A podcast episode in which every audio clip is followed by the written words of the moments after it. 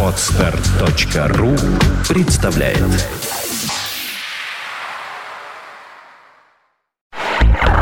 Зависли на традиционных способах рекламы? Не можете достучаться до своей аудитории? Разместите свой аудиоролик на podfm.ru Лучшие программы от известных радиоведущих и крупнейших печатных изданий. Только сейчас оставьте заявку на sales собакаподфм.ру и вы получите 50% скидку на размещение аудиорекламы. podfm.ru Целевая аудитория по доступным ценам. Рекламная служба podfm.ru Телефон 8 963 999 2 888. Приглашаем к сотрудничеству рекламные агентства. You are listening. You're listening to Internet Radio Фонтанка FM. Фонтанка FM. Виват. История. Здравствуйте. Вы слушаете радио Фонтанка FM. В эфире программа «Виват Истории» в студии Александра Ромашова и ведущий программы Сергей Виватенко, историк. Здравствуй, Сергей. Здравствуйте, Александра. Здравствуйте, дорогие друзья. Программа выходит при поддержке компании «WestCall». «WestCall» всегда на вашей стороне. В конце программы историческая викторина, приз для которой предоставлен на выбор либо ресторанам тепличные условия, сертификат на 1000 рублей на посещение ресторана по адресу набережная канала Грибоедова, дом 25, или приз от издательства Вита Нова. Вита Нова – хорошие книги о хороших людях, или, как они еще называют, новая жизнь замечательных людей. Но сейчас э, объявим тему сегодняшней программы. Сегодня мы решили с Сергеем поговорить о Крыме. Э, ну, Да, не о Крым том, в ис- конечно, что происходит там сейчас, а именно о том, как вот с исторической точки Крым в зрения... истории что такое- России. Да, да. Ну, потому что история Крыма это одно. Итак, дорогие друзья, ну вот, знаете, я не знаю, сейчас вот все эти события, которые не очень приятные происходят, с одной стороны, действительно вопрос такой, да, что для нас Крым? Вообще, что значит для русских, для России Крым? Ну, наверное, надо пойти, наверное, из глубины веков и сказать, что в первую очередь, в первую очередь, конечно, не Киевская Русь, не Московское царство, Крым не был территорией нашей страны, но самое главное, это был духовный центр, из которой для нас, э, скажем так, для нас сияло православие. То есть, если главный центр православия это был Цареград Константинополь, то ближе к нам это, конечно, Корсунь, так называемый Корсунь или Херсонес. Мгм. Ну вот, как бы, да. Э, Корсунь по-русски Херсонес. Херсонес это город, который находился на территории, э, греческий город, античный город, который находился на территории Крыма. Именно там, в 987 году, произошло событие, после которого мы приняли христианство. Как говорится, именно во время осады Корсуня русскими дружинами Владимира Ясно Солнышко, как бы Бог дал знак. Да, он ослепил Владимира, и, по- да, и после того, как он появился в церкви э, православной христианской, да, он понял, что мы должны стать христианами. То есть Крым для нас того времени это духовный центр, от которого на, Руси высияло православие. А, если говорить, э, ну, во время татаро-монгольского нашествия и прочее, Крым также пострадал, как и мы. Он был отдельным государством. Да, конечно, э, было ли Крым территорией нашей страны? Нет, не был. Но в то время э, нам принадлежала Тьму-Таракань. Мгм. Тьму-Таракань это Тамань. Мгм. Это с другой стороны э, Керченского пролива, со стороны Краснодарского края, да, вот эта территория была со- э, нашим княжеством, да, там Михаил Мстислав, знаменитые тимутараканские князья, которые как бы имели отношение. Итак, эм, был Крым и татарское население, ну, татары появились э, в Крыму во время татаро-монгольского нашествия, это понятно. То есть они пришлые. Да, они пришлые, они пришлые, притом монголы, они достаточно быстро а, тюркинизировались, то есть стали больше татарами, да, чем, чем монголами. А, и, но были они независимые. Они были, когда Золотая Ор- Орда распалась на мелкие ханства, в том числе и Крымское ханство, оно было независимо буквально 20 лет. Ну, как вот, как 91 год и сегодняшний, то есть где-то 20 лет. После этого а, их насильно объявили в- э, вассалами Османской империи. То есть турки поставили условие, да, очень жесткое, что они становятся а, вассалами. И они, и Крымское ханство, крымские ханы, гиреи, которые там руководили все это время, они согласились. А имело ли какую-то внешнюю политику самостоятельное татарское крымское ханство? Нет, никогда не имело.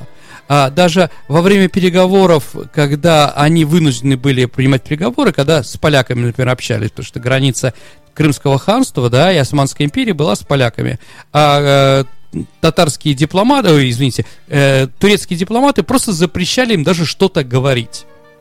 То есть это были такие марионетки. То есть они были... Чем они занимались? Ну вот татары э, татары, которые пришли во время Татаро-Монгольского ига, они, конечно, были кочевниками, но там они ассимилировались, стали заниматься земледелием и скотоводством.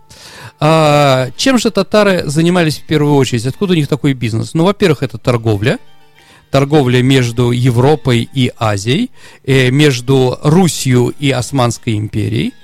А, там, при том, в Крыму длительное время, э, до середины 15 века, находились города, крепости, например, генуэзские – Генуя – это итальянский город, который имела вот Кафа, это Феодосия нынешняя, да, она была генуэзской.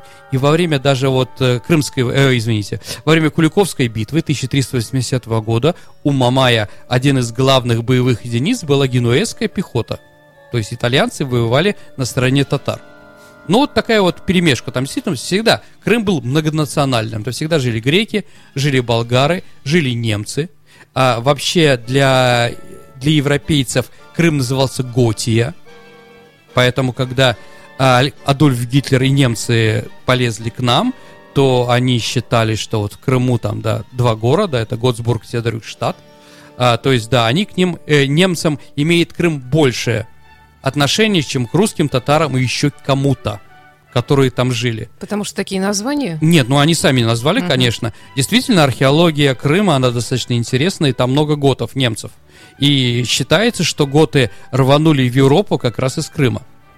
То есть это вот, ну, не это, не прародина немцев, но одна из как бы так, тех мест, откуда они вышли. Это правда. Это правда. Но говорить о том, что только немцы там или только татары, да нет, там есть евреи, караимы, например. Чудный народ. А, в тысяча, да, когда уже было, э, когда уже было понятно, что скоро начнется мировая война, а в Германии э, победили, э, победили нацисты, то представители, представители караимов приехали, э, приехали в Германию, встретились с Розенбергом, руководителем, э, скажем так, ну, автором-теоретиком вот этих всех теорий нацистских, да, и получили от нацистов бумагу, что караимы не евреи. Да, они иуде- иудеи, но не евреи. Да, и когда но нацисты пришли, так. да, да, они показали бумагу и их не уничтожали. Тоже так вот интересно, да? Uh-huh. Вот, там действительно много разного, и действительно Крыма много тайн, а, много, много разных историй и прочее. Итак, когда Крым нас заинтересовал... Да, значит, мы говорим о бизнесе, который занимались крымские татары. Кроме торговли, у них еще было рабовладение – то есть из-за того, что у нас было дикое поле границей а, между славянскими землями, то есть России, Украины, а окраина Украины как раз это на границе с крымскими татарами, в первую очередь, с Польшей, то большой бизнес был, ну, воровство людей. По некоторым данным было украно, э, было в полон отправлено более миллиона человек. А, при Екатерине II бюджет был 12 миллионов, и 1 миллион был в начале, да, это на деньги на выкуп христиан, которых да. украли татары. В Османскую империю. В Османскую империю, да. У нас, кстати, у украинцев э, в том числе остались от этого воспоминаний два имени. Роксолана. Не, Роксолана это здорово, да. Но Роксолана это просто русская. Нет, Оксана. Оксана переводится с крымско-татарского как «белое бедро». Почему, Саш? Ну, потому что белые. Ну, потому что из всех на невольничьем рынке славянки отличались белой кожей, да? Угу. Поэтому сейчас, если, Саша, вы поедете отдыхать в Турцию, да, вас будет называть Наташами. Всех русских девушек там называют Наташи. Наверное, радиослушатели с этим сталкивались. Ну, это как вот. про нас говорят, русский Ванька. Да, да, да, да, да, фриц. Такое, да, да, а женщины в то время, русские, все женщины-славянки назывались Оксанами. Поэтому такое, да, А еще мужское имя это Вакула. Помните кузнец? Да, конечно. Вакула переводится как раб. То есть, да, раб при хозяине. А Вакула, да, вот тоже. То есть, такое вот отношение крымских татар, да, вообще татар к украинцам, да? Белое бедро и, и раб. Вот такие имена. Хотя на Украине скажут, что нет, это имена пошли с другой. Извините, у меня есть источники. Вот тут как бы да. Ну, просто иногда после моих передач у меня интересная переписка происходит с несколькими товарищами, да? Э, Ну, различная. Но она в пределах нормы, она достаточно нормальная. Так вот, э, понятно, что была проблема. Вообще, Крым нас всегда интересовал. Крым как выход к Черному морю. Итак, впервые о том, что русским интересен Крым, было разработано в внешнеполитической доктрине э, дворянина Адашева. Мы об этом говорили. То есть Крым должен был присоединен к нам. Выход из Черного моря и закрепление Крыма за нами. То есть это э, попытки присоединения Крыма начались в 16 веке. Они были неудачны. Почему? Потому что безводная степь между Перекопом и наш, на, э, скажем так, между границей Крыма, Перекопский перешеек, да, и нашими землями. А, во-вторых, э, во-вторых, там э, Перекоп это очень сильная крепость. Ров, еще сейчас можно увидеть, который прикрывает э, движение. И наши попытки при Иване Грозном, их было три, окончились неудачно. Следующие попытки завладеть Крымом была при царице Софье. Были два похода, которые закончились для нас тоже не очень удачно. То есть татары подожгли степь, воды не было, и мы вынуждены были вернуться. То есть без флота Крым завоевать было невозможно. А более успешные попытки уже происходят при Российской империи. Во время русско-турецкой войны при Анне Иоанновне э, войска, русские войска под руководством Ласси, такой шотландец на русской службе, впервые провел то, что потом проводили несколько раз успешно русская армия. Они не штурмовали Перекоп, они перешли, э, они перешли в Крым через Севаш, через Чангарский пролив, э, перешеек, да, Арбатскую стрелку и прочее. То есть, дорогие друзья, знаете, в Азовском море есть такое гнилое озеро, гнилое море Севаш, и если ветер дует от, от берегов, то там достаточно мелко, можно пройти. И вот впервые в 1739 году русские успешно вошли в Крым, захватили Бахчисарай и прочее, прочее, прочее. О, Но из-за предательства наших союзников и из-за, скажем так, ну, нежелания Анны Иоанновны активно, э, скажем так, эм, активизировать наши дипломатические, дипломатические усилия, мы вернули Крым татарам. Следующая попытка а, была уже при Екатерине II. А, мы, нам удалось князю Долгорукому, а, Долгорукий Крымский у нас, а, Потемкин Таврический, если вы помните, да, то и другое. Им удалось, а, значит, прорваться в Крым, и Крым по ключу к энергетическому миру стал независимый. То есть татары получили в 1774 году независимость от Турции. Но это была номинальная независимость, то есть они попали под влияние уже России. И в 1783 году Россия присоединила к себе Крым. Итак, Крым русский с 1783 года. А еще тогда была кровавая война, которая вот началась именно из-за Крыма, э, которая длилась с 1787 по 1791 год, где Суворов окончательно уже разбил турок.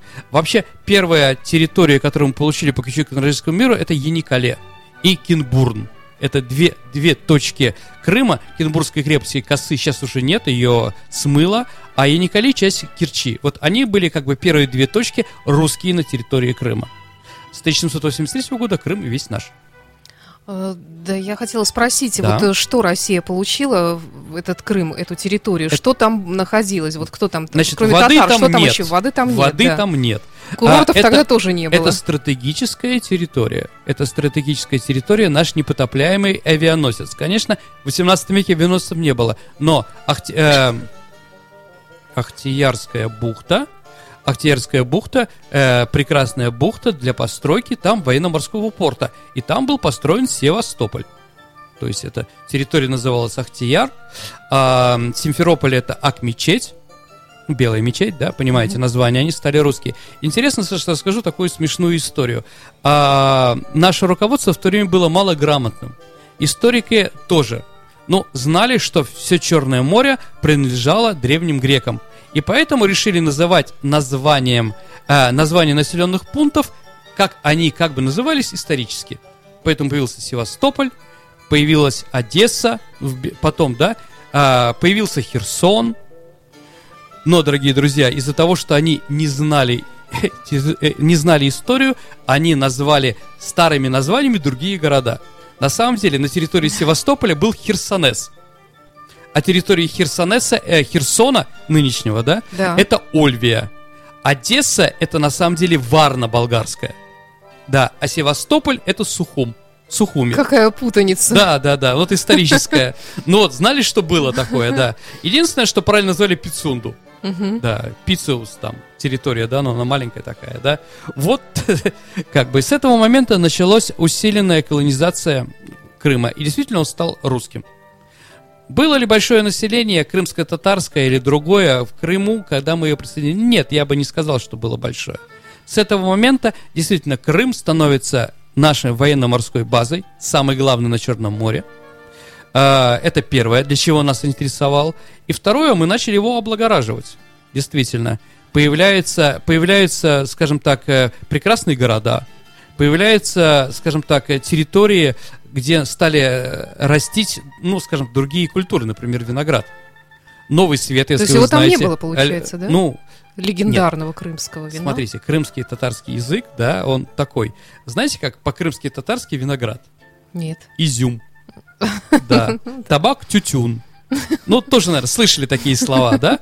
Вот. Виноград, конечно, был, но он был не алкогольным большом количестве, да? Вот, скажем так, русская, русскую шампань как раз сделали наши переселенцы. Граф, э, то есть князь Голицын, конечно, в первую очередь. Это вот Новый Свет есть такой район. И там стали строиться громадные, э, скажем так, дворцы и резиден... царская резиденция в Ливаде. Пушкин ее. Да, и многое другое. То есть, действительно, с 19 века Крым русский. Но это не устраивало никогда наших союзников и друзей в Европе. Поэтому, история продолжается. да, Крым являлся бельмом на глазу, да, они считали, что уничтожив, убрать русских из Крыма, мы потеряем Черное море. И вот Крымская война на самом деле называется Восточная война, потому что э, кроме 1853-56 год, кроме Крыма, боевые действия происходили под Кронштадтом, в Свияборге под Хельсинки, если кто-то ездил в Хельсинки, всегда в Свияборг ездит, в русскую крепость, да, хотя она шведская называется, в А дальше в Соловках на Белом море, А Заойко защищал э, Камчатку очень успешно, Одессу пытались захватить, да, и на Балканах, и на Кавказе была война. Но главные боевые действия были в Крыму, потому что союзники Англия, Франция, итальянцы и турки считали, что Крым это главное, что надо отобрать у России. И вот знаменитая э, оборона Севастополя, в которой принимали участие и Пирогов, и Лев Толстой, и многие другие, а, как бы закончилась эта войной. Мы потеряли Севастополь, он был захвачен и разрушен после годичной осады, но Крым они захватить не смогли, отсоединить, благодаря подвигу русских солдат. И понятно, что Крым русский, весь 19 век и 20 Никто его не рассматривал. Украинским он никогда не был. Хорошо, тогда, наверное, следует перейти. У нас время быстро очень идет, к сожалению. Да. Может быть, в 20 век. Мгм. И почему, собственно, он стал украинским? Итак, И как это связано с именем Хрущева? Хорошо. А, значит, э, когда образовался Советский Союз и Российская Федерация, Крым был сначала автономной республикой в составе Российской Федерации до 1944 года, после того, как крымских татар, крымские татары были высланы из, э, в Среднюю Азию. А их высылали. Их выслали, да, выслали как чеченцев и прочее, потому Ага. что это, э, скажем так, ну, на самом деле, на самом деле, очень активно крымские татары сотрудничали с немецкой властью. Все эти письма Адольфу и Фенди и принятие им, там, ему там эти самые присяги и прочее, дезертирство, э, дезертирство крымских татар, у меня есть документы, дезертирство крымских татар из Красной Армии доходили до 92%. Ничего себе. Да, то есть это вот как бы действительно. И они воевали с партизанами. Там было организовано, по-моему, 8 рот.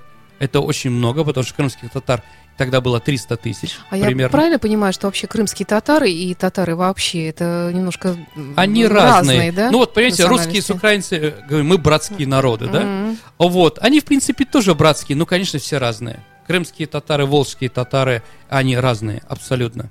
Ведь есть еще нагайцы, есть еще азербайджанцы, которые считаются закавказскими татарами. Да? Да, но у них язык похожий там. И турецкий, и прочее, да?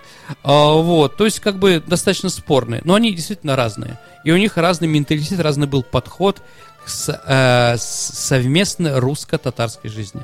Скажем так. В Казани нет проблем, никогда не было. Но сейчас, я надеюсь, тоже не будет, потому что как бы, да. Ну, хочется Это была надеяться. ошибка. Это, ну, да, весь народ, конечно, за это не отвечает. Ясно. Итак, когда же, да, но после войны, после войны Никита Сергеевич Хрущев, 19, э, указом от 19 февраля 1954 года, в честь 300-летия воссоединения Украины с Россией, сделал Украине подарок. Почему он его сделал, да? Украинцев там жило 15% населения, то есть, да, и все говорили по-русски, А сколько было русских и а все остальные татар? русские. Татар тогда не было вообще. А, высланы. Да, да, да. Ну, где-то 15-20% украинцев. Ну, понимаете, да? А как украинцы от русского от- в русскоязычной, э, в русскоязычной территории отличить невозможно. Я не знаю, как в Донецке можно украинца от русского отличить. Ну да. Ничем. Ну, абсолютно мы э, одинаковые, там, может быть, немножко говорим по-другому. Э, так вот, это было сделано из-за политической борьбы. Потому что Хрущев только пришел к власти, у него еще после смерти Сталина, у него еще не было сил, чтобы единолично возглавлять нашу страну, он воевал с Маленковым, и ему нужно было в политбюро на кого-то опираться. И вот он опирался на украин... стал опираться на украинскую политическую элиту, да? А, с другой стороны, надо сказать, что Никита Сергеевич в 30-е годы очень жестоко, жестоким был первым секретарем Коммунистической партии Украины. Он уничтожал это знаменитое его письмо, телеграмма пред- э, на Украине не все спокойно Сталину, предлагаю э, репри- э, расстрелять 25 тысяч человек. Такая телеграмма там. Не кто что там каких-то людей, а вот просто для усмирения расстреляем 25 тысяч. А вот, Сталин его удерживал, то есть он был святее пап. Ему надо было доказать, что никакого отношения не имеет к репрессиям, да, и сделать какой-то подарок. И вот он сделал подарок. А, юридически, конечно, это все было незаконно. А, руководители России, да, были приняты этот вопрос без кворума. Но это же другой вопрос. Никита Сергеевич подарил еще казахские земли узбекам. То есть у него было много разного интересного. Вот. Да, вот так мы потеряли. Да, притом Севастополь имел все равно особый статус. То есть он не принадлежал Крыму. До 75-го, по-моему, года он принадлежал, но он был в составе Советского Союза, то есть Российской Федерации в это время. То есть вот так вот мы потеряли. А, во время Беловежских переговоров, во время Беловежских переговоров украинцы готовы были да, дать нам Крым. Но наш дорогой Борис Николаевич Ельцин, не знаю, в подпитии или не подпитии, или вообще, сказал очень прекрасную фразу. «Да забирай», — сказал он Отлично. Коровчуку насчет Крыма. Но у него были свои проблемки какие-то, ему было... А вообще признать недействительными результаты этих переговоров по, по- по Ну, состоянию здоровья, или вернее не О, здоровья, Господи, тех, ну, кто принимал эти мало ли решения. предательств было нашей истории. Ну, вот такая вот ситуация. Вот так, дорогие друзья. Поэтому, ну, спорный вопрос, конечно. Пусть крымчане сами принимают участие, да, э, Да, конечно. решают, хотят, не хотят. Много вопросов еще по поводу того, нужен ли нам Крым. Ну, и давайте отдадим это политикам, наверное. Я как бы не могу говорить. Ну, хотя бы с экономической точки С зрения. экономической точки зрения нам придется туда вкладывать большие деньги. Это сто процентов. Надо строить мост через Керченский пролив, газовые трубы обхождения, да? Что будет Там с с водой? водой, да. С водой Северокрымский канал перекроет нам его, не перекроет. И многое другое. Но с другой стороны, конечно, Крым для оборонной, стратегической, для нас, конечно же, он нужен. Кто владеет Крымом, владеет Черным морем.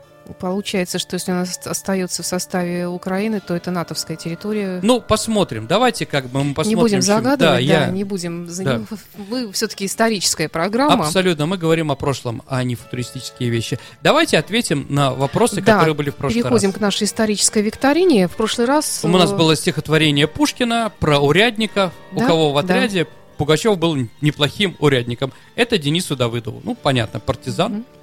У нас э, множество правильных ответов. Прекрасно. А вот кто из первых прислал тут тоже методом выборочным. Мгм. Ольга, номер телефона начинается на 905-206. Поздравляю, Ольга. Да, обязательно объясним, как с нами связаться и получить приз. Э, И напомню, что приз для исторической викторины предоставлен рестораном «Тепличные условия», сертификат на 1000 рублей на посещение ресторана, канал Грибоедова, дом 25, адрес. Либо книга от издательства «Витанова», «Витанова. Новая жизнь замечательных людей». Сегодняшний вопрос. Да, сегодняшний вопрос мы уже говорили, что крымская, крымско-татарский язык нам дал много чего, кроме изюма, да, или табака. Внимание, вопрос. Как по-крымски татарски звучит мясо с вертелом? Или, вер- э, да, мясо на вертеле. Ваши ответы на этот вопрос можно оставлять на нашем сайте фонтанка.фм. Сейчас там появится специальная рубрика «Вопрос программы «Виват История» от сегодняшнего числа». Э, Оставляйте ваши ответы и номера телефонов, имя, фамилию обязательно не забудьте и ознакомьтесь с правилами Мгм. получения приза. Спасибо, Сергей. Напомню, что программа выходит при поддержке компании Весткол. Весткол всегда на вашей стороне. И до встречи через неделю. в новом До свидания, выпуске. дорогие друзья. You are listening. You're listening to Internet Radio. Fontanka FM. Скачать другие выпуски подкаста вы можете на podster.ru.